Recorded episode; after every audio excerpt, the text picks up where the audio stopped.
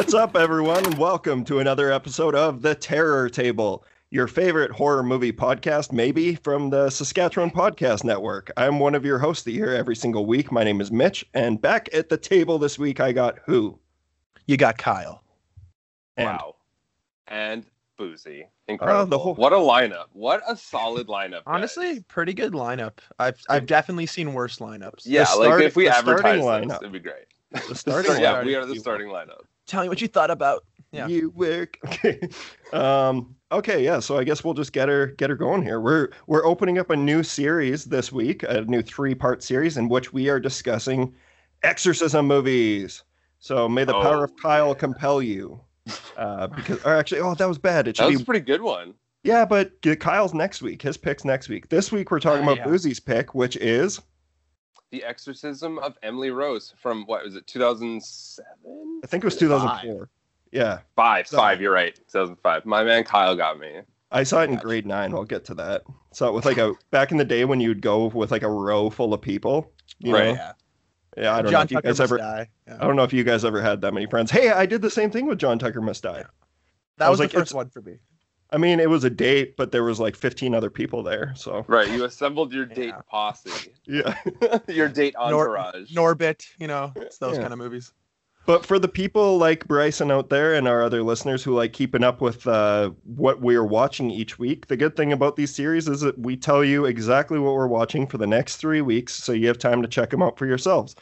We started with the oldest title here because which is kind of weird that I'm actually kind of okay with that, doing newer exorcism movies, but our oldest one that we'll be discussing is The Exorcism of Emily Rose. Next week is going to be Kyle's pick, which is what, Kyle? We're going to be doing The Last Exorcism. Yes, the Eli Roth Presents vehicle. And then we'll be closing things up with my pick, which is a film from 2020 that I didn't see until recently. And I am not going to talk about it on this episode, obviously, because I'm choosing it for my pick, which is Anything for Jackson, which has been described as a reverse exorcism film. It's on Shudder in the U.S. You have to rent it if you're in Canada. I know Boozy and Kyle are a couple pirates, though, so I'm sure you'll find a way. Whoa, kind of a bold claim. A bold claim. I gave up my years of pirating long ago. Yeah, you gave those years up when I gave you my access code for all of my streaming services. There you go. I'm going no comment on this one. Yeah, but either way, I'm really looking forward to talking about Anything for Jackson, because that's a brand new exorcism-ish movie that we could be talking about. And we've already done an episode on The Exorcist. I think we deleted that episode by now, so we might visit it down the road. But what's really left to be said about The Exorcist? It's gonna come up for sure in the next 3 episodes. It's gonna have to. Yeah, it's the quintessential exorcism movie, obviously. But we wanted to take a look at what people are doing these days and lately with the exorcism subgenre, because this is one of the subgenres that seems to have legs. It's never gonna get old. It's always gonna. You're always gonna be able to. You're always gonna find. Yeah, you're always gonna find more in it. Even if you get movies like The Black Coat's Daughter, which I know was considered for this series, which isn't necessarily a straight-up exorcism movie, but it's a possession movie. So, I don't know. I encourage you guys, if you guys want to, watch more possession exorcism movies to talk about during the week, or these episodes. But, the only one that I watched I'm not able to talk about because I chose it.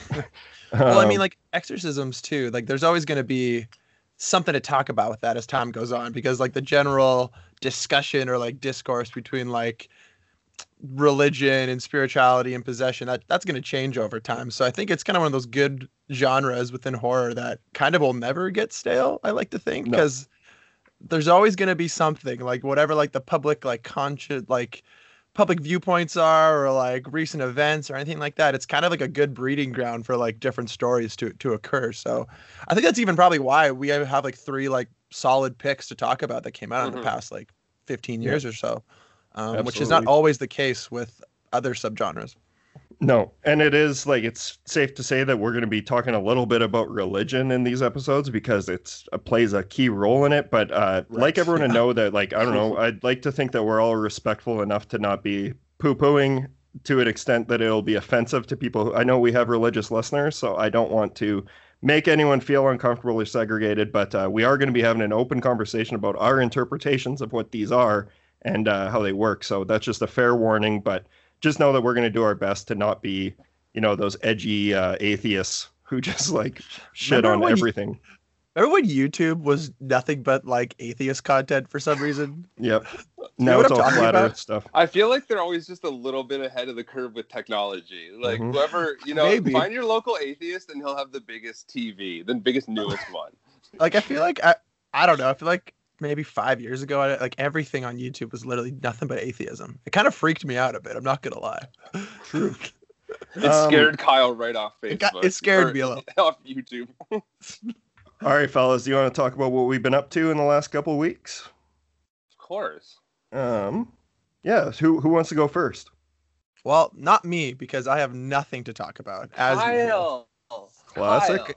Kyle. It's a classic move. I'm going to virtually spank you. I don't even have some, like, weird short film to talk about. I don't even have... I don't even have, like, a Bring It On sequel to bring it up on. Like, I really have nothing. I'm bone dry right now. That's fine. You just better show up for the main feature. That's all we ask. Oh, we'll see if my agent allows it. I'll get in contact. Boozy, do you want to take it away? Yeah. I'm still kind of sniffing around for 2020. Like, hey, did I miss anything? And I decided to check out, because actually it's coincidentally that you mentioned Black Coat's Daughter. I checked out Oz Perkins' 2020 film, Gretel and Hansel. Oh, nice. Yeah. What did you? Okay, and this one slipped my mind, and I am bummed about it. What did you think, Boozy? I think it has all the makings of what makes Oz Perkins amazing, but I think this story is too restrictive for him to work with. Huh, okay.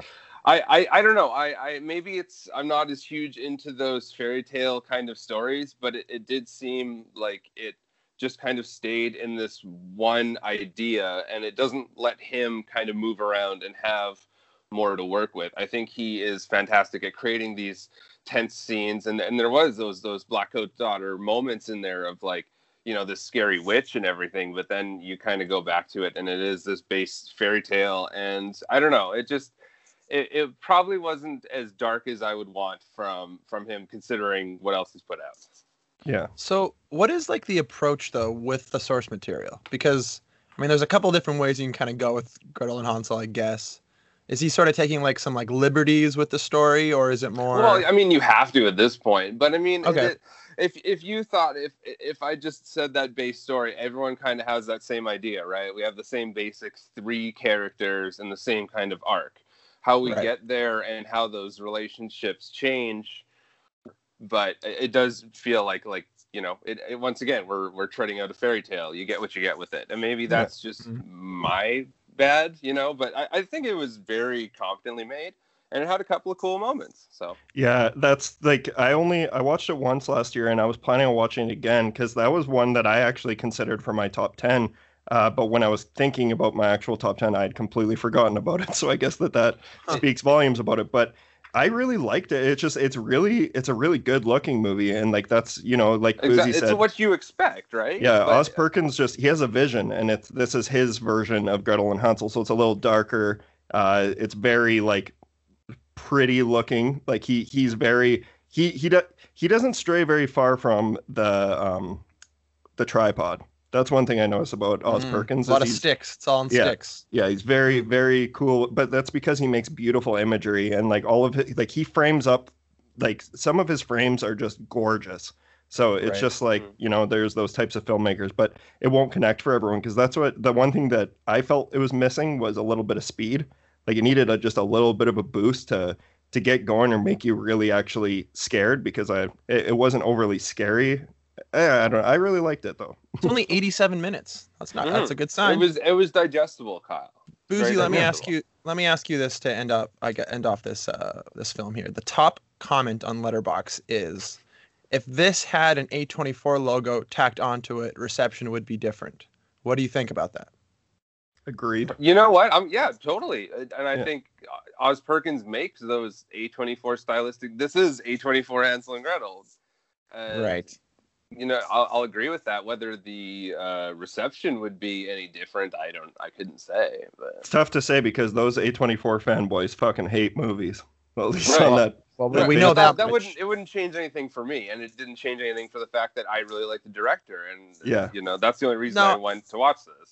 I don't necessarily mean that. Like, I feel like your opinion is sort of independent of that. But I'm curious, does it, like, the general, like, vibe and tone of the movie, is it kind of similar to what you would maybe consider A24-esque or whatever? Yeah, and there's a lot of things coming out right now that are all sort of in that similar vein. I think we're gonna see a lot of that coming up. That's cool. So whether that would be a good thing for a movie right now and going forward at this point, I don't know. I'm gonna have to check this out because I did enjoy The Black Coat's Daughter. I actually haven't seen I Am the Pretty Thing That Lives in the House yet either. That is, I watched that long ago. Very stylistic, and I feel like I'm just trying to remember. It was so it's a fairly long movie, and I feel like the story it's a very artsy style film. It's only 90 minutes, and you thought it was pretty long, so that is not a good sign. So long, dude. That's kind of how Gretel and Hansel felt too, though. Like, it did feel longer than it was. Okay. But I think it's because you're not looking at a bunch. Right. Okay, fair enough. All right. Cool. I'll knock a couple off here. First, I want to mention, though, I don't know, did you guys hear about Darren Aronofsky's he's teaming up with Jared Leto again to make a Blumhouse supernatural film. What? I was thinking of something else. Yeah, it's called Adrift. Is what his new movie's called. That he's just signed on with Blumhouse, and he's bringing Jared Leto back. So I'm, of course, like, elated. We're not okay with that. Oh, I fucking hate Jared Leto. Oh, so. I hate him too. But you cannot debate that he's an incredible actor. I guess Kyle could, because you got a bunch of stupid opinions. But like, okay, fair enough. No, but like, you know what I mean. Harsh take. You shit on Jared Leto, but then you have a poster of Shia LaBeouf in your bedroom, and not anymore. It's one of those things. But no, I don't know. I'm really looking forward to it, but I'm curious to see how a Darren Aronofsky movie is going to translate through the Blumhouse banner.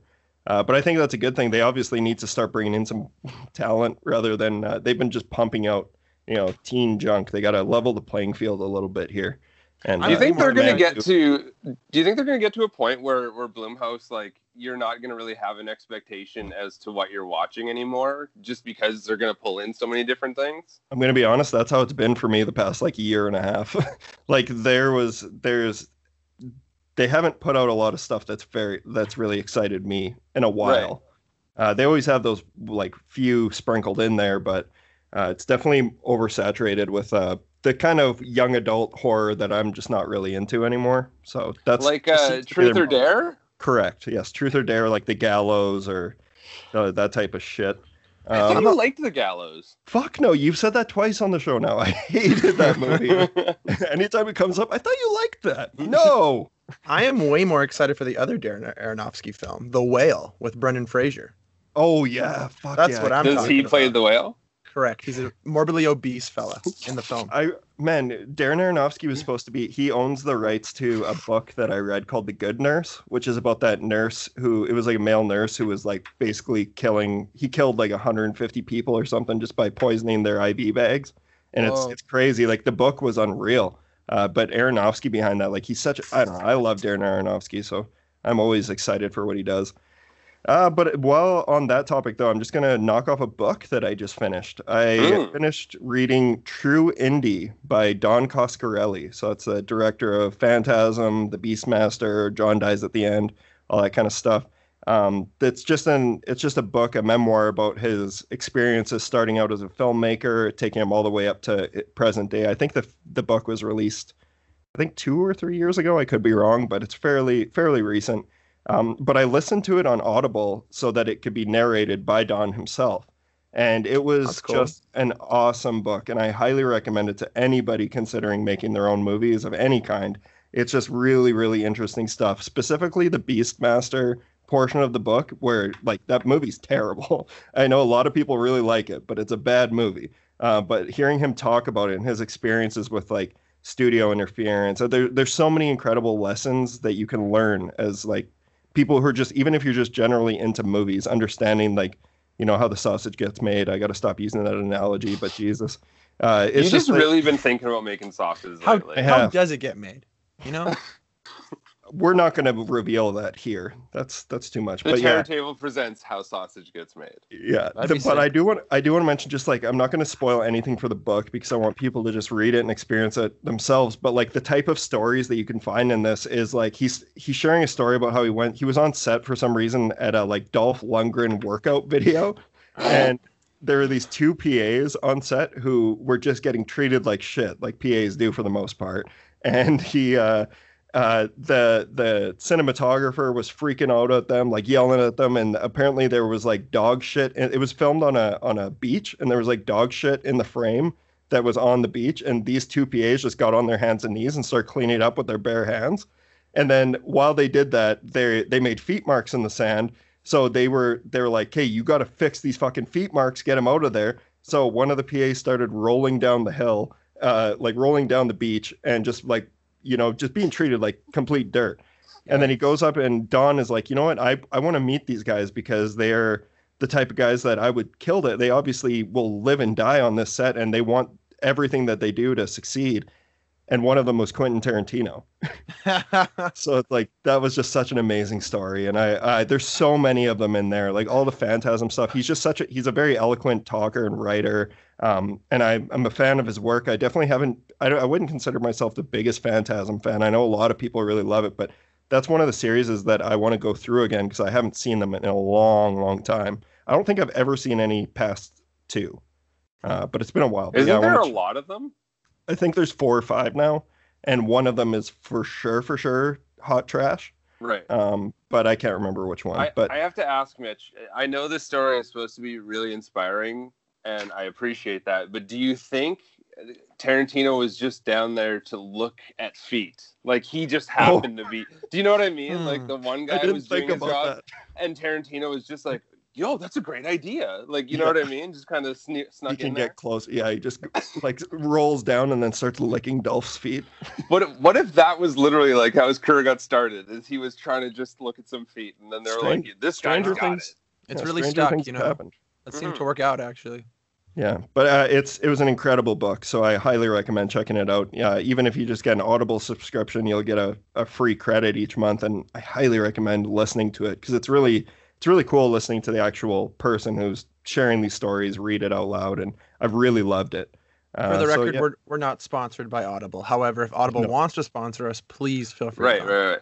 That's what I was gonna say. We should like do our own commercials and then just hope that it gets like, you know, like League of Legends. I love my ND mattress. I have a great sleep, and it showed up right on my doorstep.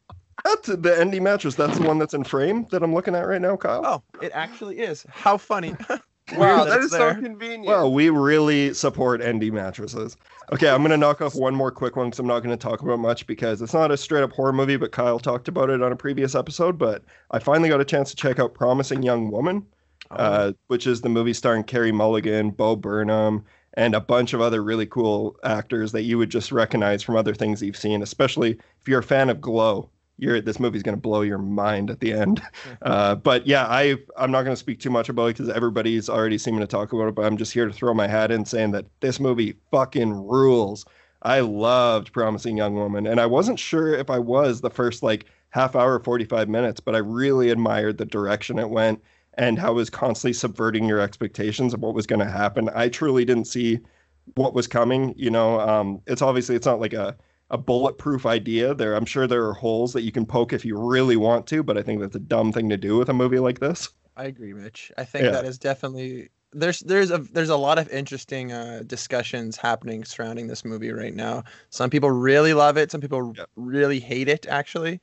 Well, it's understandable that it's triggering for a lot of people. Oh, absolutely. It deals with Carey Mulligan, who's basically she goes to bars and pretends like she's blackout drunk and lets guys take her home, and then I'm not going to give anything else away, but she is pretending to be blackout drunk, and so it's kind of like a revenge-ish tale, but fuck, it was good. I really enjoyed it. I mean, it stars the star of Shazam, Adam Brody. Yes. And that's pretty much enough for me to get going, really. No, dude, the selling point for me was I came for Bo Burnham, and I stayed for Carey Mulligan. I love Bo Burnham, but Carey Mulligan was so good in it. I mean, I don't think I've ever... I mean, I didn't expect to give a 4-star Letterboxd rating to a film with McLovin in it. So that should give you an idea that this movie is. Wait, are you shitting on Superbad? No, you love Superbad. I love Superbad. I'm just saying it's not 2006 anymore. Things have changed. Okay. But things have changed. Things have changed. But no, Mitch, I'm with you. I really liked this movie. I have friends who don't like this movie, but I'm not like shitting on their opinion, because it's like there is a lot of there is a lot of ways you can kind of take a film like this. I think it, for the most part, it does a really good job of tackling the subject matter. That's kind of my main takeaway of it. I think it to me, it swung and it hit, but I can understand how it could be a miss for others for sure. No, I totally agree. And like, if I once again, I don't want to speak for someone, especially in a movie this sensitive, but someone who's not here, but Courtney and I watched it and she liked it even more than I did. So, and it was really having a strong impact on her. So it was nice to see that, you know, obviously it's connecting with some of the right people. But yeah, I can understand not liking that one, but I really enjoyed it. So I recommend checking that one out if you haven't yet. Boozy, you want to knock another one off? Yeah. All right. So I checked out a film from 2011 directed by Lynne Ramsay titled We Need to Talk About Kevin. Oh, I know you guys have mentioned this before. And I was like, yeah, I'll finally watch it. So this actually isn't the first Lynne Ramsay film I've seen. Actually, I didn't realize till after. I was like, oh, I really liked her style, and I didn't realize she was from "You Were Never Really Here" is the other film I've seen from her. Yeah, a banger, so good. Film. I just watched that. Also a great film. I just watched that again like 2 weeks ago, and holy fuck, that movie's awesome. Man, so what did you think? I haven't seen this movie, I think, since it came out. Actually, me too. So what'd you think? I want to give it a positive review, but it's so hard to be like thrilled about it because the subject matter is like so disturbing in this. Right. But yeah, I thought this was a really good movie, and they did an excellent job of, I guess, portraying a lot of emotions of disconnect between family members that you don't normally see. It basically takes a left at every right you're supposed to in a film. And then anytime, because the whole movie is based off a relationship between a mother and her son, for the people who are listening, and kind of how it deteriorates to a kind of school shooting situation. Pretty scary. And John C. Reilly's in it, which is also odd. Man, that guy. He's in tons of these movies. What a legend. Huh? Yeah, he's in tons of these movies, but you don't expect, like, almost every movie I've seen at the Roxy, John C. Reilly sneaks his way in there. It's like Cyrus. He's a funny guy because he actually got started doing that shit, like in like PTA movies and stuff. But then he spent like a decade doing like films with Will Ferrell. So like, there's a weird perception of like there. That's it. Is you expect him to drop some comedy bombshells, and then he plays such a serious. You know, it's hard to.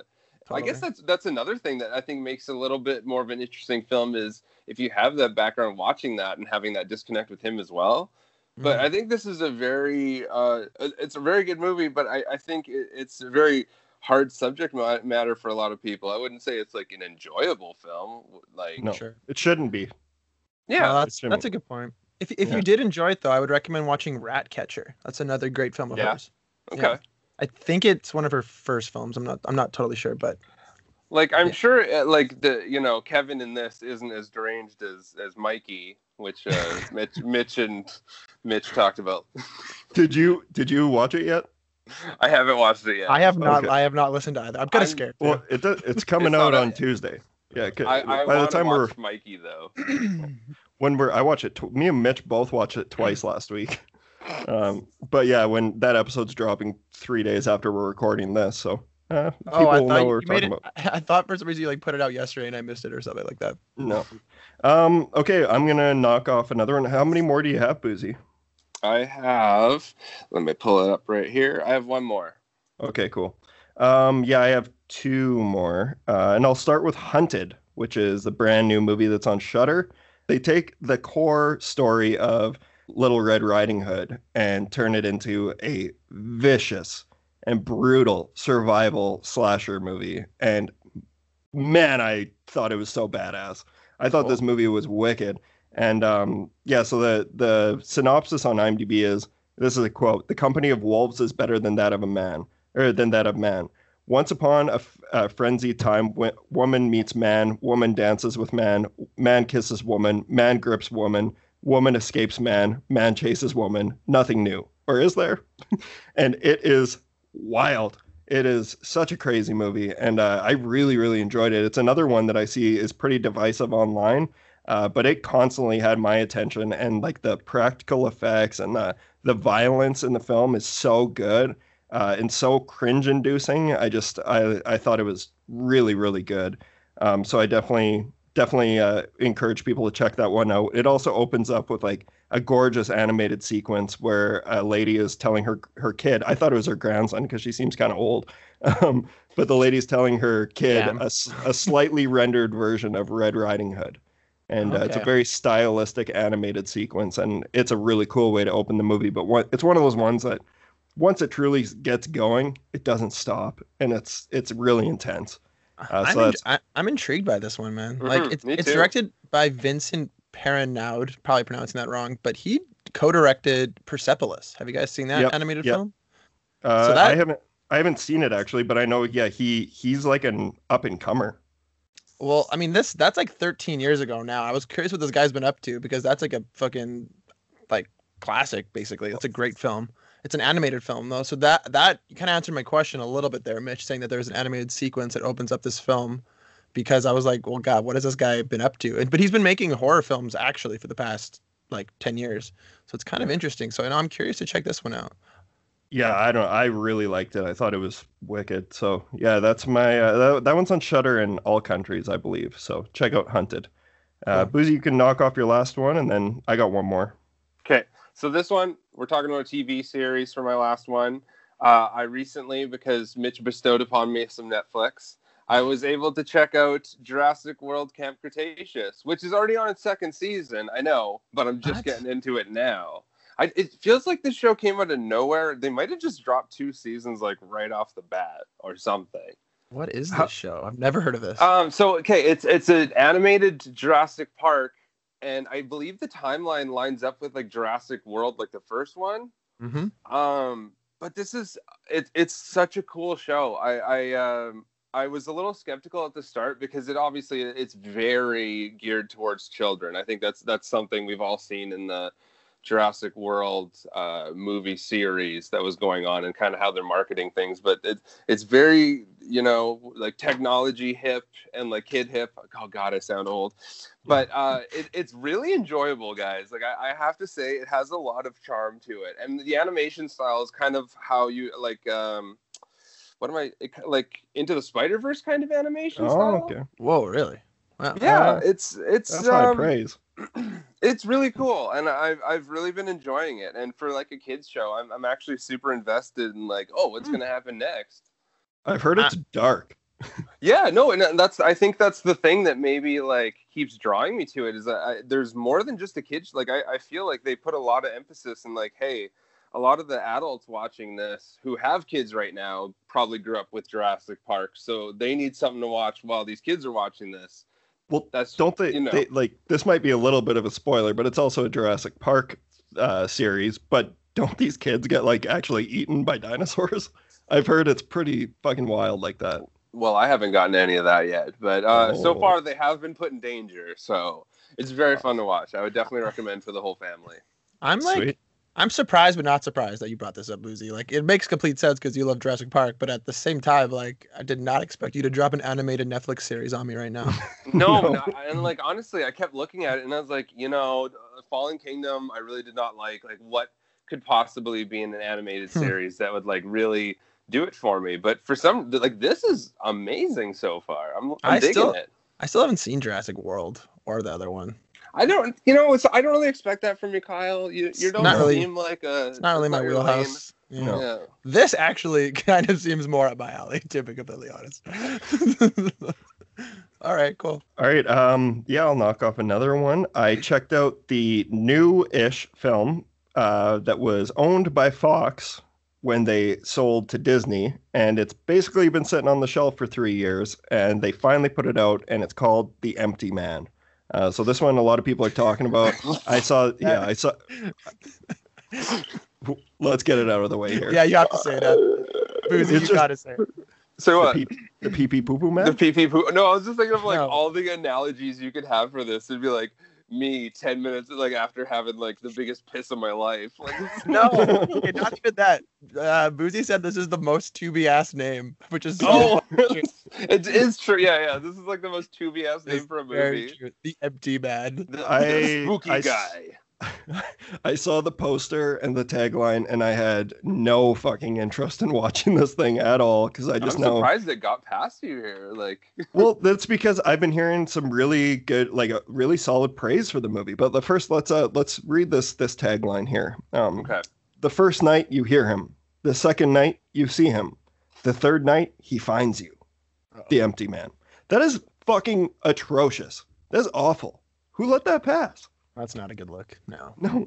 But the thing is, I'm getting movie, Bye Bye Man flashbacks. Yeah, but it's not like that at all. That's the thing, and that's why a lot of people are really loving this movie. I know John Allison being one of them. I'm seeing a ton of praise for it online, so I wanted to check it out because some people are saying that it's kind of like it's a police procedural, but mixed with the Slender Man story, and that's pretty apt. Interesting. So it's like a different. It's almost like a spaghetti or creepy. Creepy spaghetti pop. Western. Yeah, the creepy. It's like a creepy pasta-esque story. Like spaghetti monster. Is that what you're trying to get at? Yeah.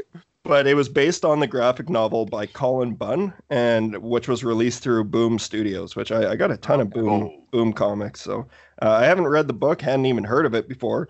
But everyone was talking about the prologue of this movie because it is one. I'm not going to give a bunch away. Actually, I'm not going to give anything away. Just going to share my thoughts. But the prologue of this movie is fucking wicked. It starts out and I was like, wow, this is not what I was expecting. It was definitely more in line with something like The Ritual from Netflix a couple of years ago. It's a movie I love. Mitch. But watch the first 20 minutes, Boozy. You will be shitting your. You will love it. I'm actually curious to hear what you'll think about the rest of it. That's why. I feel kind of bad because I definitely don't agree with everyone else. I think by the end of the movie, it's kind of a mess. I think it's a 2 hour and 20 minute movie, which is horror movie, which is makes no sense. You could have taken out 40 minutes. Do you want to pause, Kyle? You okay? Sorry. The doorbell rang, which I haven't heard the doorbell in like 8 months. So I was like, wait, this is weird. Okay. My neighbor brought cookies. Oh, that's boring. Yo, shout out your neighbor. Sorry. I just was like, that's fucking weird. Why is the doorbell ringing? So I thought we were going to be in that fucking Skype movie, like host right now. Yeah. Okay, I'll just wrap up my thoughts on The Empty Man. So like I said, the first like prologue is awesome. But I had a tough time connecting with like the teen friend group, and that's one of my issue with the movie is that they're throwing like fucking 15 ideas at the screen here, and it's got so many fake outs throughout it. Like that's what's really interesting about it. But the thing is, so a couple of them are so silly and just don't make any sense, or they just feel really out of place in the movie. I think that they could have really tightened it up by, narrowing it down to the 8 great ideas that they had, rather than throw 15. Like I'm definitely probably exaggerating with the numbers here, but it's a lot. It's a lot. By the end of the movie, like I guess, so the director, he fascinated by this guy. Well, he had worked with David Fincher on The Social Network, but he's worked on and Zodiac. He's worked on a bunch of stuff. Curious Case of Benjamin Button, and you can definitely see his like the end of the movie feels like a '90s Fincher movie in the editing sense. Like it's very like very Seven in a way. But overall, like the movie itself is. It's solid. It just I didn't love it as much as everyone else does, I think. But the tone is just strange because a lot of it feels like a mystery. Other parts of it feel like cheaper haunting movies. And then other things are more reminiscent of like a CW show. But the cool thing about it is that it's constantly evolving. It's constantly moving. That's definitely not a slow paced movie. But some plot points and hooks remind me of a movie from the last 5 years that I adore. And I don't think I have heard anyone shit talk it, so I don't want to mention that right now. But there's some really cool ideas thrown at the screen here, and I think some people are going to really dig it. But I just, at the end of the day, I just feel like it's too long. Like, it's weird. Definitely too long. I think they could have tightened it up. 2 hours and 17 minutes. Yep. That's Psychotic. And you could have easily, they could have easily pulled 40 minutes from it. Wow. Because you could have just taken out some of the really like cheesy stuff that doesn't work. Because there's a lot of stuff in it that doesn't work, but then the stuff that does, like, it was one of the most conflicting watching experiences. Because the opening, I was like, holy fuck, this is awesome, I'm all in. And then like 10 minutes later, I'm like, why does this feel like Riverdale? And why did they model that main actress off of Will from Stranger Things? You'll see, like, her fucking haircut. It's a crime. It's a crime. I've had a couple friends who have basically just said, like, the first 20 minutes are fantastic and turn it off after that. Yep. I don't know. I don't think I would necessarily agree with that. That sounds a little harsh based on what you're saying. But I find this director, David Pryor, to be really interesting because, and it kind of makes sense from what you're saying, Mitch, because he's worked with Fincher, but he's also directed a bunch of feature-length behind-the-scenes documentaries. Yeah. Like one on Zodiac, one on The Social Network, one on Inside Llewyn Davis, one on The Fly, like Cronenberg's The Fly, one on Inside Llewyn Davis. But to me, actually, okay, so at first when I was looking this guy up, I was like, oh, that's kind of cool. Like, he's a person who like has like a behind-the-scenes knowledge. Like, that's actually really vital if you're going to like make your own film. That's really cool. But now when you said this movie is too long and it's 2 hours and 17 minutes, that makes sense. Because this is a guy that actually just loves everything and wants to include everything. That's exactly it, man. Hour and a half long behind-the-scenes documentaries and doesn't want to cut anything. And so that's why it makes sense. I don't want to shit talk the movie by any means. It's just my opinion that it could have been shorter. But like, because there's a couple sequences in it that I'm like, man, that was some top-notch horror that you wouldn't expect from like the movie. It just, I don't understand the tone. It's really all over the place. He, like you said, Kyle, he throws a ton of ideas at the screen. And I think someone needed to just like, you know, slap him on his snout and say, no. His snout? See a dog? Like, when you roll up some newspaper and smack the dog who shits on the floor. I don't know, man. That's what I would have done. I'm going to go a soft no comment on that one. Don't make me smack you, Kyle. Yeah. No. Okay. Snout of the out. Okay, guys, yeah, I got it. That's everything I got. So, like I said, I don't want to discourage anyone from checking it out, but it was definitely pretty lukewarm for me. Like, I think I gave it a 3 on Letterboxd. It's fine, but I know I'm going to forget about it in a month. But yeah, I guess we can get into the main feature if you guys are interested. I'm pretty interested. All right, we will see you guys on the other side. I don't care about my reputation. What I care about is telling Emily Rose's story. The Holy Church venerates thee as her guardian and protector. To thee, the Lord has entrusted the souls of the redeemed to be led into heaven. Pray therefore the God of peace to crush Satan beneath our feet, that we may no longer return man's battle. Do you understand how long they can put you away for this? I want people to hear what only I can tell. And what is that? What really happened to Emily and why.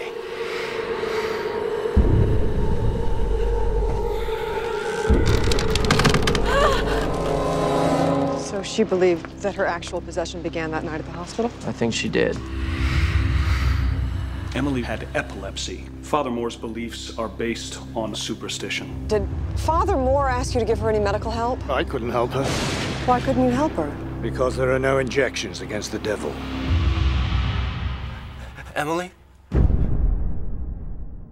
Hey, can you hear me?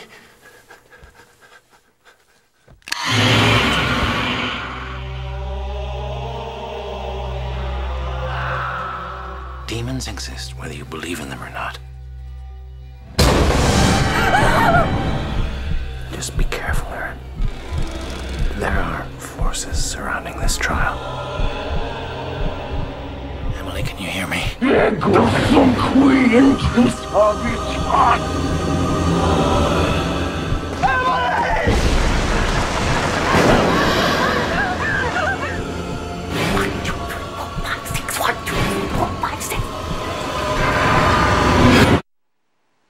It has begun.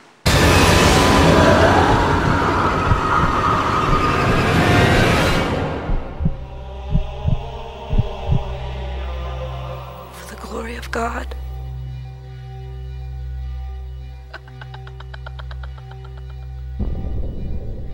And we are at our main feature, in which we're going to be discussing Boozy's pick of the podcast for the Exorcism series, which is The Exorcism of Emily Rose, which is directed by Scott Derrickson, who people would know from, he directed Deliver Us From Evil. He wrote and directed Deliver Us From Evil. He did Sinister, which is a movie that a lot of people love, and Doctor Strange. And I believe upcoming he's doing another Doctor Strange movie. Is that not the... I think he's executive producing, because I think Raimi's doing that one, right? Whoa, right. I forgot about that. Holy shit, I can't wait. I could be wrong, but I'm pretty sure. If that's true, oh man, I'm almost positive. Like Sam Raimi? I'm going to double check, but like I'm pretty sure. We're on the Wikipedia. Yeah, he is. Holy fuck. I just don't know how I forgot that. There's a lot of conspiracy theories about that actually right now, because he's doing that, which like, and then Raimi of course did the old Spider-Man movies, and now there's a new Spider-Man that will involve the old Spider-Man in it. Yeah. So there's a lot of... Doc Ock's coming back and shit. Yeah. They're just trying to find a way to squeeze more shit into this universe. So anyway. But we're not here to talk about those. We're here to talk about this Exorcism movie. So the synopsis of it is: a lawyer takes on a negligent homicide case involving a priest who performed an exorcism on a young girl. The film is starring Laura Linney, Tom Wilkinson, and Jennifer Carpenter, who we know and hate from Dexter, and also White Chicks, where she plays. She was in White Chicks. Yeah, she's Lisa. Oh man, she was also. Don't you remember Lisa from White Chicks? Yeah, come on. I gotta say, it's been a while since I've seen White Chicks. Or Laura Linney from Teenage Mutant Ninja Turtles, Out of the Shadows. Come on. Oh come god, on. She's someone who. She's also in Ozark, and I just like. She's one of those actors that I just. She bothers me. I don't know. I'm not a Laura Linney fan. I kind of. Well, whatever. We'll talk about it a bit more. I like her though. I do like her. Yeah. Okay, well, let's talk about it then, boys. I know I want to also talk about the true story in which this was based upon, but I think we'll start off by talking to Boozy about why you chose this movie for an exorcism film. I chose this one because I remember I have talked about this movie on the podcast before, and it was a long time ago. It was right after Hereditary had come out, because I wanted to get my fix of possession movies. I was riding high on Hereditary vibes. So I remember watching this one and feeling kind of lukewarm on it. So I wanted to kind of check it out again and just see maybe where we're at, because it is always considered, like, it is always thrown in there when we're talking about possession, like more recent ones. This one does get mentioned quite often, and you'll see it's, you know, usually if you do those lists or whatever, it's always thrown in there. So it was just kind of a time for us to collectively visit it. And I don't know if Kyle's ever seen it. So it's kind of interesting to see, like, from Kyle's perspective where he is on this. Well, I'm glad you've asked, Boozy. Yeah. I've actually never seen this, no, but I'm very aware of it, I guess, if that makes any sense. Like, to the point where I feel like growing up, this movie was everywhere for some reason. It was, like, very much touted as, like, I don't know, the scariest movie in a couple of years kind of thing. Like, I feel like it was getting that kind of buzz at the time. Sort of, I guess, in comparison, like, its contemporaries at the time were, like, House of Wax, right? So it's, like, comparing this to House of Wax, this was, like, a more of a true horror film. You could, some, like, snobs would say, I'll just get off the bat, I prefer House of Wax to this, but that's just me. I think this is also not at all what I expected. I will also say that. I didn't know we were going to get so much courtroom drama.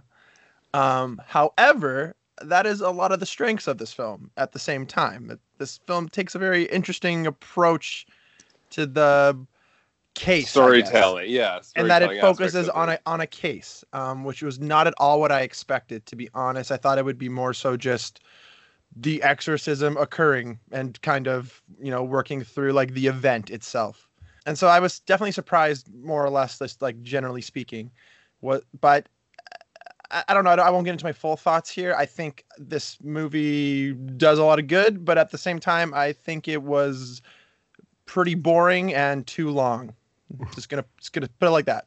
All right. How long was it? It was like 2 hours and 20 minutes, wasn't it? 2 hours and 1 minute exactly. Oh, 2 hours and one, just to give you that extra. It's actually on IMDb. It's 1 hour and 59 minutes. Oh my god. Okay. Well, whoa. But I don't know, man. I thought it was definitely too long, but I don't want to shit on it too much, because at the same time, what it was actually doing, the more I thought about it, was pretty thought provoking. And it actually tackled this specific angle of telling the story in an interesting way. I do think that. Cool. Well, I have seen this movie multiple times by now. I saw it in the theater when it came out, and I remember it terrifying me. I was with a group of friends, like we were talking about before, where we had like a whole row basically to ourselves.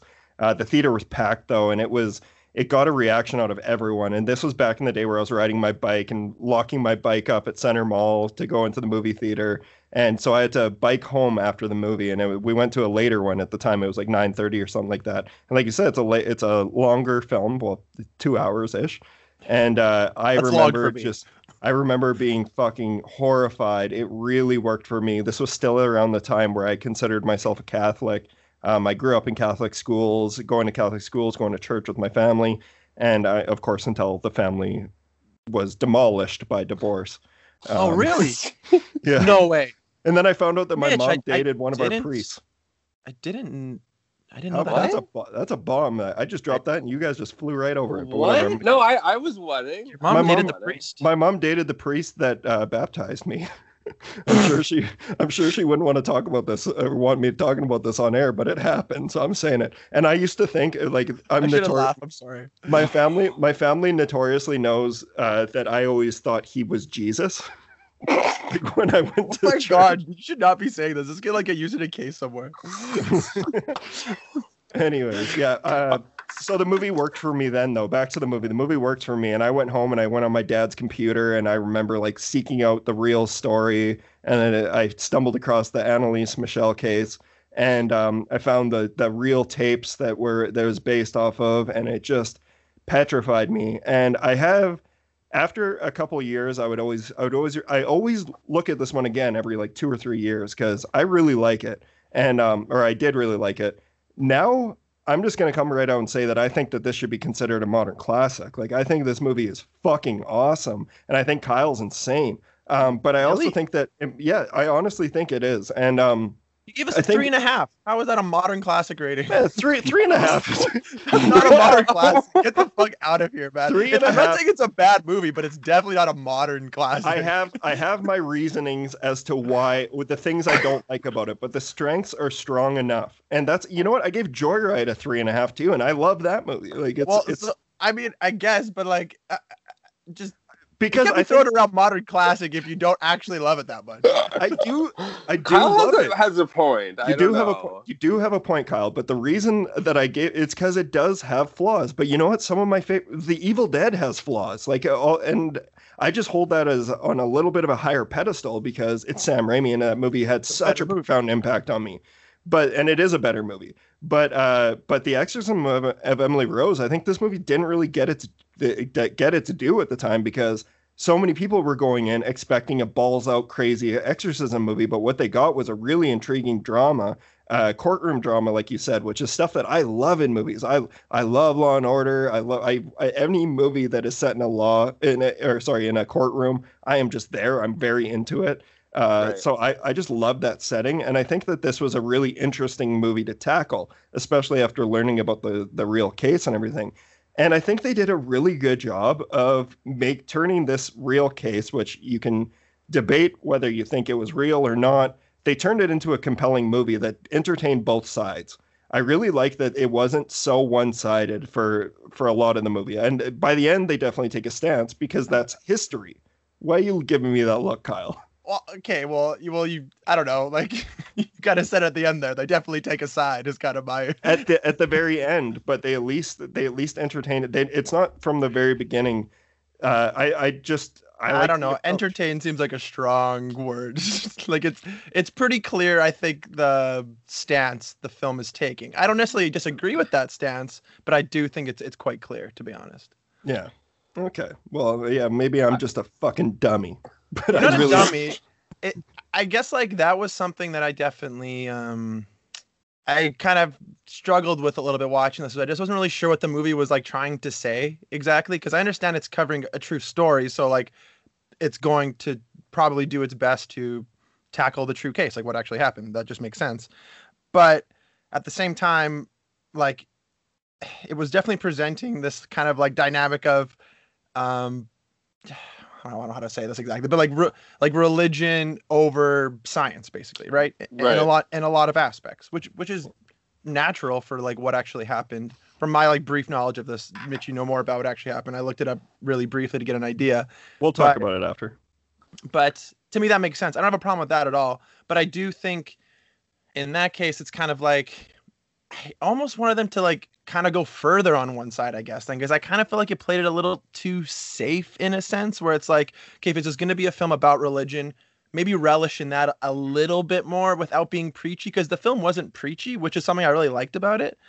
Or revel on the other side where it's like, how can we like interweave religion into sort of facts, for lack of a better term? How can we do that? And I think the film tries to do that, but I do think it gets a bit muddled, sort of. Yeah. I think there isn't really a hard stance, and I think, no, I shouldn't say that there is a hard stance, because it does end up being very much sort of on a spirituality aspect, but the film takes a while to really, kind of accept the stance it wants, and it kind of lacks that kind of identity throughout the film, unfortunately, which I think is the only thing that made me sort of, I guess, go back on maybe how I was enjoying it up until maybe the last act or so, because I was kind of enjoying these courtroom drama moments, and then it would kind of flash back to like the flashback moments where you would kind of get more horror elements of like what was happening and Emily Rose like going berserk, and that stuff was really engaging.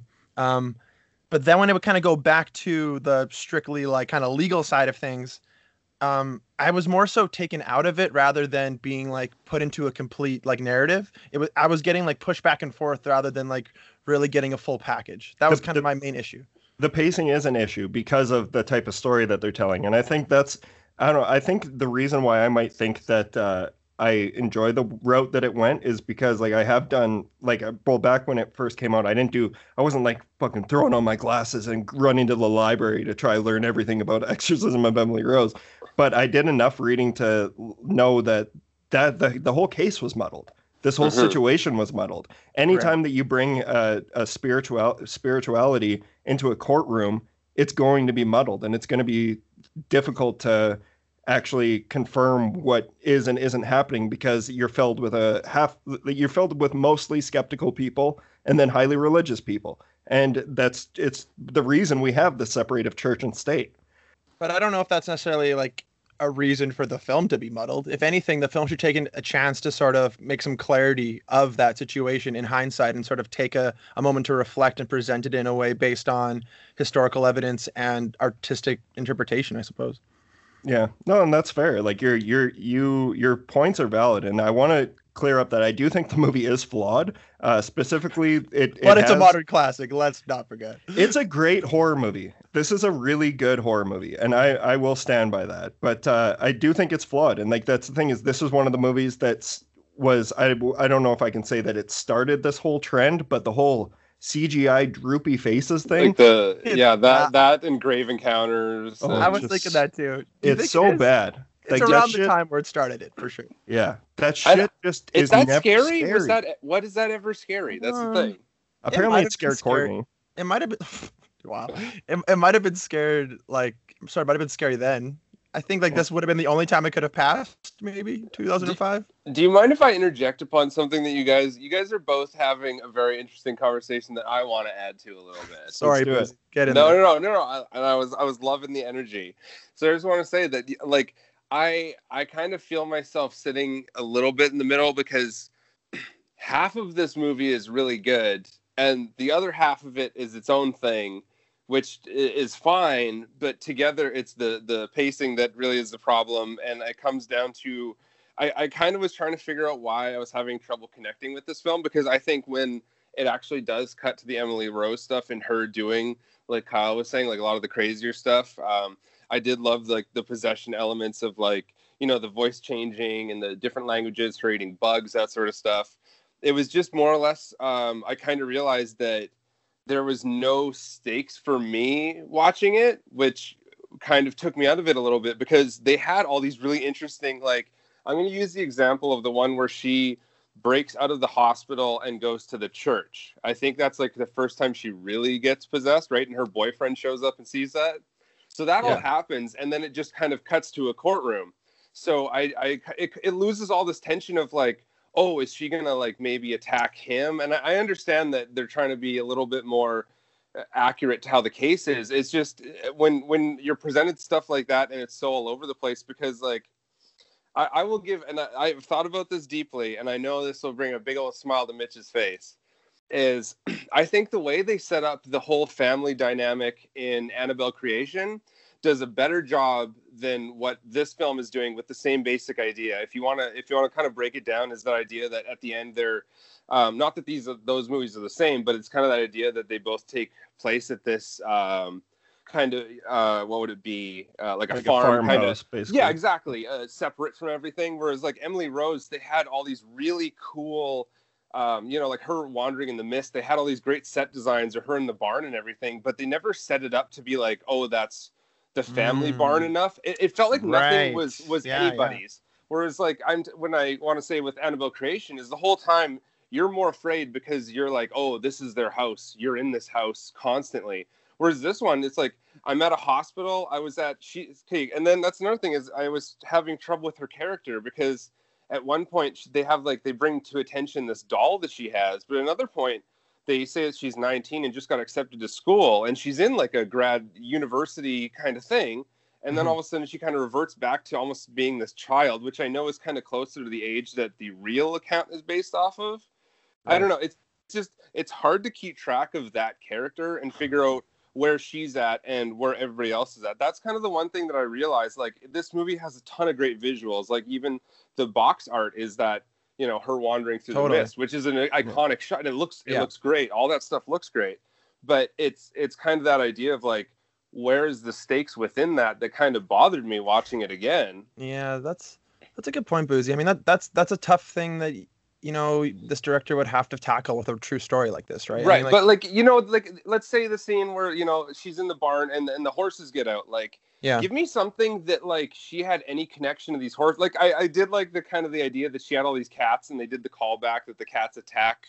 Yeah, I like that too. Yeah, it's that idea that they set that up. So when you saw those cats come in, right. You're like, oh, she, always took in these cats. They're gonna work with her. Whereas, like, give me something with the horses. And I know this is such a minor detail, but it just, you felt so detached from everything that was going on. It was like, we're chasing her around. Like, I didn't even believe that was like her sister in that moment. You know what I mean? Like, I don't think it's a minor detail at all, Boozy. I think you strike a really good point, because like, I think generally speaking, the courtroom, I guess, like, modern day aspect to me, like, the Law and Order stuff. I think that's probably the strongest part of the film, if I'm being completely honest.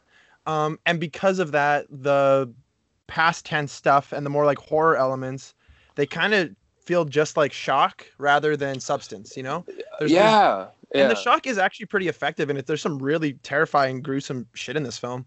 But you make a good point where it's kind of like, okay, like, it's almost like a prolonged jump scare, like one really long jump scare, where it's not necessarily like a bad thing. It's like effective for what it's trying to do, but there's not really like anything more to it than that. Because the character of Emily Rose, even though we see her several times on screen, we only know who she is from other people saying who she is. We never get her to really explain who she is as a person.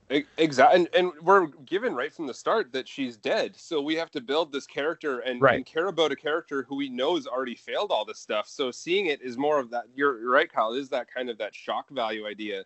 Like that. Another scene is like, it's another great scene is when her boyfriend wakes up from sleeping, and she's my favorite. And it's an iconic. It's so and creepy. I will 100%. That is great. Absolutely. Yeah. It is great. But it's because nothing happens after she goes bleh. It cuts to the courtroom again. If it was something where like she chased her boyfriend to the bathroom and he like locked himself in there or something, just give me that like extra bit of tension. That scene like is so effective. It's just it is the fact that it kind of railroads itself. Mm-hmm. And I feel like that's what it does a lot in this. So it sounds like you wanted more horror. You wanted them to lean more horror, whereas Kyle was enjoying the court side of things, because it was just an interesting conversation. Absolutely, yeah. I think it was. Those are both very valid, and like that's the thing. I know that I shouldn't have came out here with swinging the word modern classic while you're throwing a 3.5 on them. Fuck it, I'm still standing by it. I think it's a classic, and I think it's going to be something. Doesn't make any sense. Yeah. But no, but I have those issues as well. What's funny is that we all have different issues with the story, and mine is that I think they could have spent more time with the parents and the actual family. Yeah, I agree, because they're the ones who were the ones who called the priests and insisted on their child having an exorcism rather than continuously seeking out more medical attention. Mm-hmm. So that's something that they could have improved upon. But I just think, like Boozy, you had mentioned, I think the horror scenes, for the most part, really work when they're not doing the droopy face bleh thing. Yes. That's just lame. It's so lame. It's not scary. It deflates any tension that you're building. But then you have the scene where, like, even when she's going into the church, like you mentioned, and she's contorting her back. By the way, I normally, like, I don't like Jennifer Carpenter because she's really good at what she does. She always plays those unlikable characters or those annoying characters. But she's doing the job right, and I think that she was perfectly cast for this, because she's also creepy before she's even possessed. And like, just like her stature and the way that she carries herself, it's just, she's very thin, and she can contort herself in certain ways. Can I ask, like, how tall is she? Because there was one scene where they show her, and she looks like she's like 4'0". So I don't know if that was like a camera trick or something to make her look younger, but I was like, she should not be built to the size that she is. Yeah. I think I couldn't help but think, like, watching her in this film, if this was released now, that like everything just would have been like memed to death. Isn't that? It's kind of like I like a sick feel, like, where it's like, wow, I like definitely watch movies differently now. You know, like, right, yeah. But I don't know, I personally felt like you could feel her pain throughout the movie, and I thought that that was enough character development in her, because, like you guys said, like, while your opinion's entirely valid, they decided to take the approach where the movie opens up with the priest in prison knowing that she's dead. Mm-hmm, so that isn't going to work for a lot of people, because that almost deflates any tension because you already know what's happening. But I think what you're supposed to care about more is the priest and whether he was just in what he did and where he didn't, and the family and what they did. And I'll come outright and say it, after doing a lot of research on this movie and the real case, I still think that priest was guilty as fuck, and I think the family should have been more held accountable, because like there's just too much proof. Like she died of malnutrition. Like she's licking up her own piss and eating fucking spiders. I don't know if they do. I don't think she licks up her own pee in the movie. No. But in real life, something about the rating for that where like you really can't show that shit. Yeah. That's interesting then, Mitch, because that makes me kind of like that. That's too bad actually, because I felt like knowing like what you're saying about what actually happened, or like sort of what you personally think, I suppose. I wish they would have put more of that in the film then. I wish that was a bit more evident. But that's my stupid atheist. But I'm not even atheist. I'm like, if anything, agnostic. Like, but not necessarily that like it has to like be like so like wholeheartedly disproving that fact. Yeah. But I think it needed a little bit more.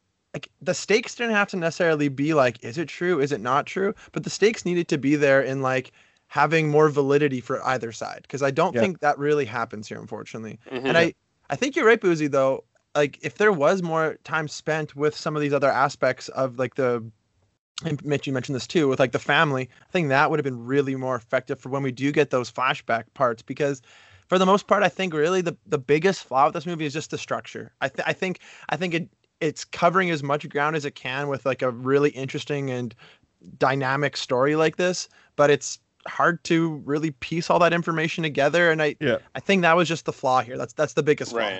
You can tell it has that power, and it also, when you look at kind of the story it's telling in terms of the rules that it gives with, like, because obviously a lot of this is extended not from the direct story, but like the 3 o'clock thing, how they, you know, the reference to that, which, you know, I couldn't find anything. Sorry to cut you off here, but I couldn't find anything about that. I just know that that's like a horror movie staple. Yeah, exactly. And, I feel like it comes from stuff like this, because they explain it so well in this. Where you're like, it's a real thing that between 3 and 4 is the witching hour. Like that's just a thing. But they definitely play on it so hard in this movie. And but the thing is, I do think that while I think that's kind of silly, that's the kind of shit that kept me up at night, because like, it's just the way that your brain works. Like, when you're a kid and you're scared of that shit, I can't count how many times I've woken up at 3:15 and immediately thought of this movie.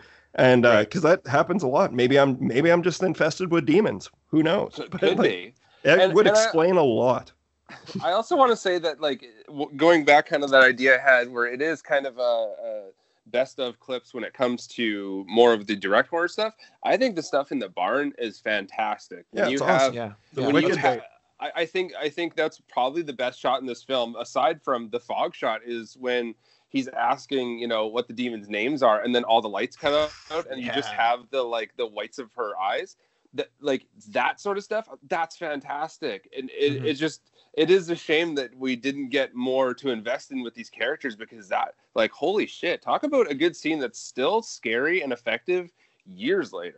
See, that's the issue, is because there are a lot of good things happening here, but since it's fairly confused in how it puts it together, it comes out a lot. Well, for me, it came out a lot more bland than it needed to be. If this film was maybe cut differently, I think it would have been a lot better film, if I'm being completely honest. And also, I think that we needed to have more for Laura Linney to have happen, because, you know, like, she not get the whole thing with her is that she has this guilt because she got some guy off for murder, and then he went and murdered somebody while this case was taking place. And they also mentioned that, like, the priest mentioned to her that she's gonna go to battle with, like, demon forces once she gets into the case. That was the part I laughed at. What he said, I did too. Is that this part you were talking about, Kyle, before? Because where he goes, Emily's story needs to be told. Okay, that was just really cheesy, unfortunately. But no, I have to talk about this one thing.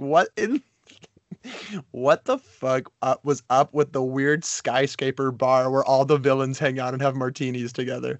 They go to the same bar every 25 minutes, and they all have Have you seen how it's always a martini too? But that was just so fucking lame. I hated that so much. It was so stupid. It's funny though, because you're fucking broke boys who are never going to be lawyers who can afford martinis every 20 minutes. You guys are just jealous, and you're projecting onto this masterpiece of a movie. Yo, but if you're that rich, then maybe have some variety. Go to a couple different bars where you can get some different drinks. Like, I don't know. Hey, don't fix what isn't broken. I don't have a problem with that. I just have... It's so weird that if you're doing this case... I'm going to go back to my point here, that you're all of a sudden more inclined to demon things happening. Would that not translate to every single person then? Would, like, the judge not be dealing with this shit too? I guess so. You're right. Well, demons, they only go after the prosecution or the defendants, right? Right. Yeah, they're very picky and choosy. Forgot about that demon fact. Yeah. Also, shout out to this movie being filmed in Vancouver. Hell yeah. Back in 2005. That was a good look back then. I guess they actually shot that. Not anymore. Well, back then there wasn't that many productions in Vancouver. Now there's a ton, so that's cool. They apparently filmed the skyscraper martini scene on the lower floor of the building, but painted the windows to look like a skyscraper. So that's respect. Oh, that is respect. But do you guys want me to share some information about the real case? I do, but I have one thing. One more thing, and then I'm done. Okay. I just want to mention that one scene that probably we wouldn't have brought up is when the priest is getting, I guess, attacked at night by the demon force. Holy hardcore Henry with the fucking camera on that. Yeah. It was so jarring because it never happened at any other point in this film, and then to all of a sudden go to this weird, like, it was kind of cool. It was really cool. It just it was so out of place in this, and it reminds, like, this is what hardcore Henry is, I'm assuming. Yeah. Oh, I got one more thing. I like the part where Jason is kind of talking to Laura Linney for, like, to give him, like, some insight into the relationship, and he's just basically spitting, like, Atreyu lyrics, like, so much of what we shared was a nightmare. Yeah. It's true. Hey, it's gloss and black. It's a little corny, but the thing is, it's a horror movie, and that's why I think it's not overly successful in either venues. But I just really like it. I really like what it's heavy-handed doing. Though. It's not all the time, but then sometimes it is like, there are demon forces among us. It's like, okay, no, Emily's story must be told. Exactly. That's the only part I was like, ugh. Which is too bad, because that kind of gives, like, a little bit less legitimacy to the priest, which we're kind of rooting for the priest. You're supposed to be, yeah. You're supposed to be, right? But then I think it was, like, the year before or the year after where he was playing Falcone in Batman Begins, and it's like, fuck this guy. But he's a really good actor. I think he's good at just he's given some corny lines. I also think Laura Linney is awesome. Tell us about the real case. Okay. Tell us all about it. So all this information that I gathered was from the YouTube channel titled The Story Behind. And then you guys are going to laugh at this, but I also pulled from BuzzFeed's The Chilling Exorcism, which, say what you want about BuzzFeed, but the journalists, they did their job in this, and they entertained skepticism on both sides. But I thought that if you can find that on YouTube, it's actually really interesting. It's 15 minutes long, and it's actually really funny. Like they start like mimicking like the real tapes and what you would have been saying at the time. But yeah, so it was Annalise Michel was her name. She was born in 1952 in Klingenberg, Germany. Sorry, Andy, if I fucked up that place's name. But on September 1968, she was 16 years old when she experienced her first episode. But Annalise Michel went through 67 exorcisms in 10 months. She had broken knees, fractured teeth, bruises, and wounds all over her body. She died of malnutrition and dehydration. She grew up in a religious family of Catholics who attended church twice a week. And when she was 16, she suddenly blacked out at school, and she began walking in a trance-like state. But she didn't remember what was happening to her. She claimed that she smelled burnt feces, and the family confirmed this. And that's one of my things. I was like, wait, they're on a fucking farm. Also, how can they confirm it? What she smells. What the fuck? How are they going to? Oh, well, no, because they smelled the burnt feces as well. And like scent is a big thing about invoking and all like exorcisms. Just the way it's worded, it makes it sound like they're being like, that's totally what she smells. Checks out, yeah. Likely in this, I don't know. The same night, she felt a heavy feeling on her chest, and then she peed her bed. That's being drunk. Like exactly. Every good alcoholic does this. There's a lot that I have to say about this afterwards, but a year later, she experienced the same feeling and began having convulsions. She went to a neurologist who determined nothing was wrong with her brain. She later caught tuberculosis, and there she experienced her third episode. She then visited her neurologist again, who diagnosed her with temporal lobe epilepsy. The disease causes seizures, memory loss, and hallucinations. She then began believing that she was possessed by the devil. Annalise would lick her urine off the floor. She'd eat spiders and cockroaches and ripped her clothes off. She would avoid religious items like crucifixes and holy water. Her family seeked out multiple exorcists who advised them to continue medical treatment. That's very important, I think, is that the exorcists themselves and the Vatican and the people that they were talking to was saying that she needed to maintain medical treatment. Mm. Each exorcism, though, lasted several hours. And Annalise, she would talk in distorted voices on behalf of 6 demons. She believed she was possessed by Lucifer, Judas, Nero, Cain, Hitler, and Fleischmann. I don't know who Fleischmann is, but like, so she threw in Hitler in there. And I guess he is it. Could be a demon if you believe in that stuff. But she just named off all the evil names that she could think of. Basically, is what I thought. Yeah, like, she foretold of Kane from WWE. Like, yeah, weird. Well, on the BuzzFeed article, the guy was talking, and he's just like, she's just running out of ideas of evil people, and then goes like, that blonde guy from Die Hard. But Annalise didn't receive any medical attention, and she died in 1979 of malnutrition. She died at 23 years old, and she was 68 pounds. 2 priests and her parents were charged with negligent homicide. The priests were sentenced to 6 months in jail, though it was later suspended. Her parents received no punishment because they had, quote, had enough, which was a criterion in German law. They did extensive research to her brain after her death, and neurologists found no signs of any brain damage, even at a microscopic level. But what I have to say to that is keep in mind that it's 1968. Right, Technologies and like just medical practices have gone so far from then. But one of the main exorcists, Father Alt, he exhibited signs of schizophrenia. So that's another thing that could, be added to this little conglomerate of a messy situation that they have. So that's pretty much what I have. That's interesting. I guess like with that being known, there's like definitely more of a sort of like clinical approach to everything that happened, right? This is more you have to wonder if maybe she didn't want the holy water and the crosses, because like if you have had 67 exorcisms, I'm assuming as soon as you start see them pulling that out of your kit, you're gonna be like, I don't want to do this. Yeah, God. You know what I mean? Like it's a healthy reaction. Also, as a woman who grew up going to church twice a week with her highly religious family, there's every possibility that all of these thoughts were put into her head and she's dealing with guilt. And that's like a thing that happens with a lot of exorcism cases, is that they're determined to be like suppressed guilt. And I think that there's a possibility for that happening. But the whole malnutrition thing and her losing all this weight, you know, could have to do with the fact that they were just like, she was eating spiders and her own urine.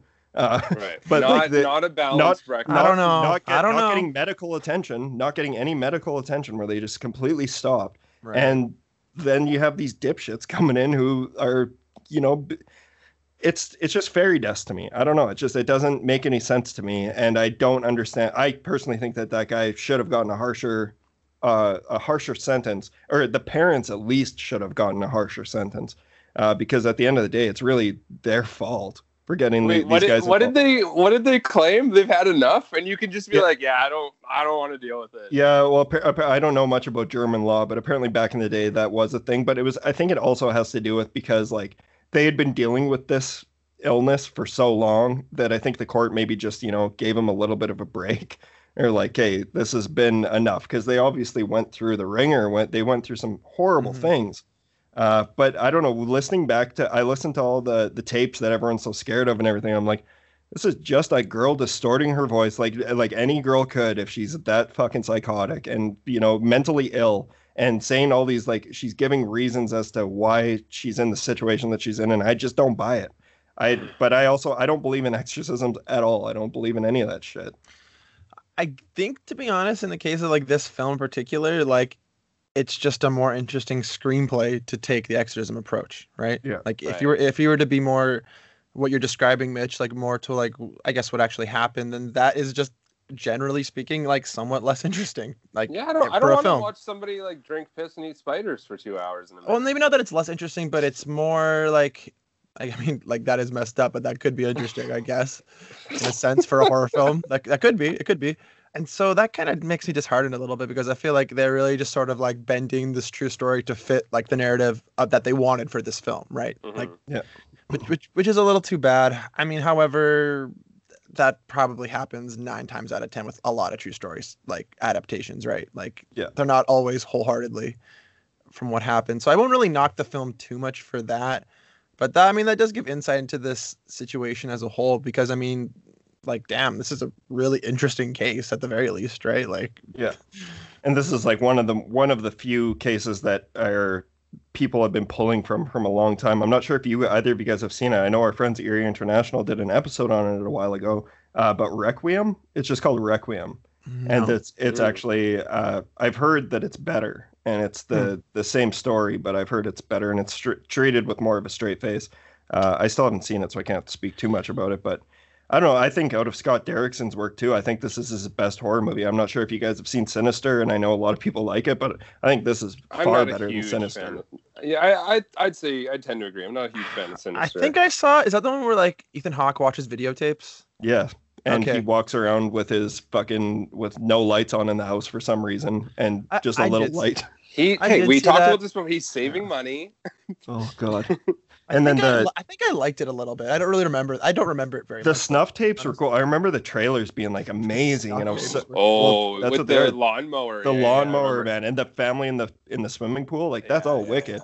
But then it completely sucks the tension out when you see Mick Johnson from fucking Slipknot coming in and being Bagul.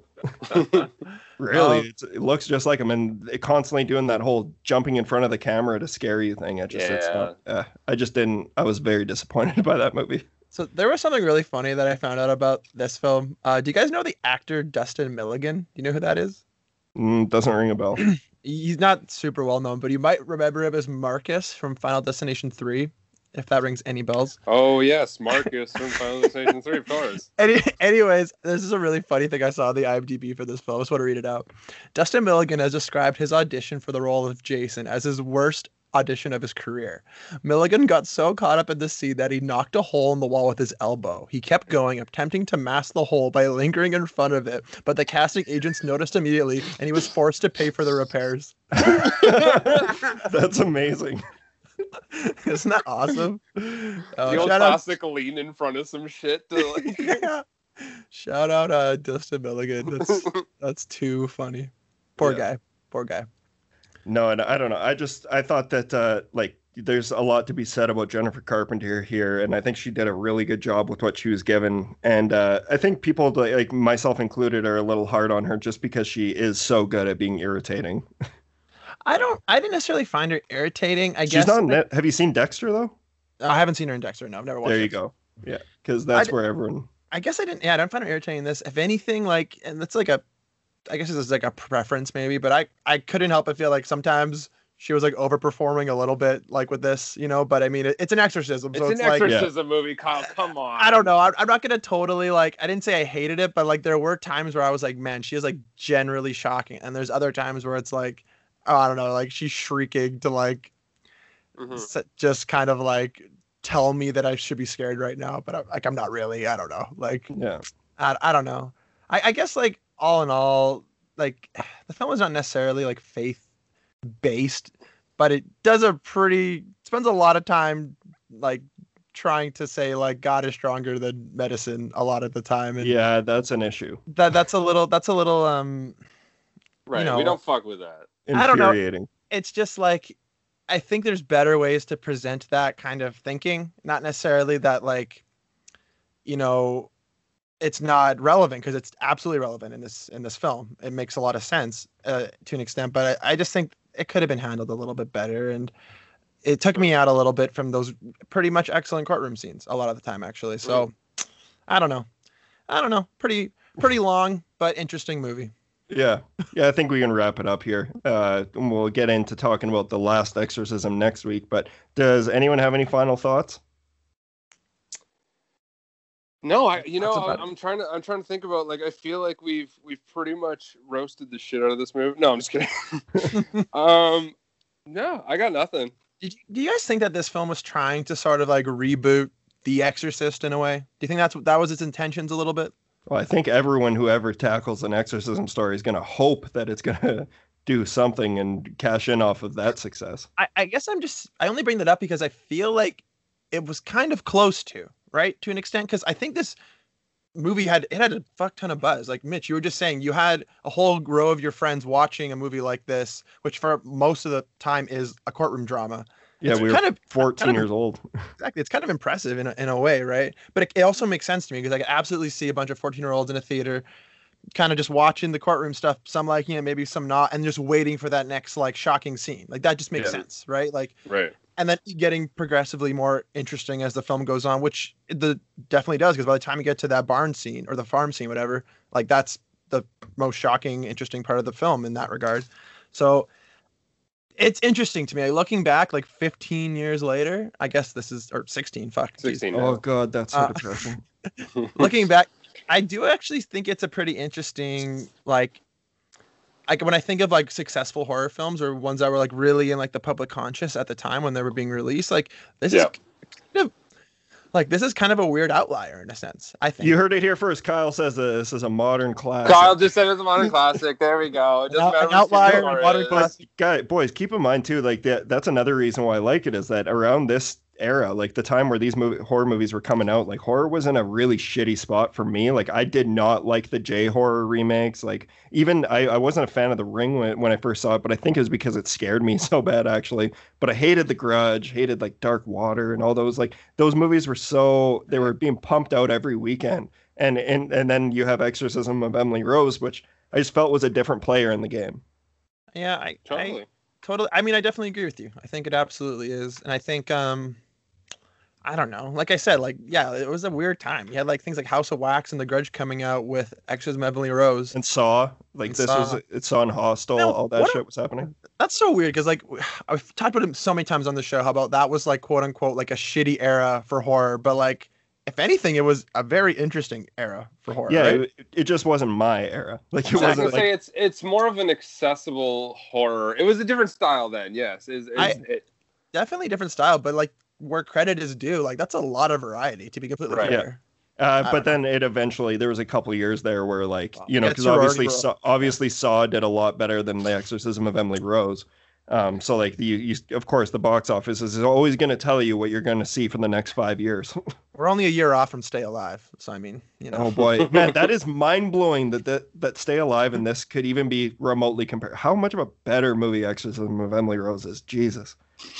I could not disagree more. It's the 50th anniversary of Stay Alive. There's that.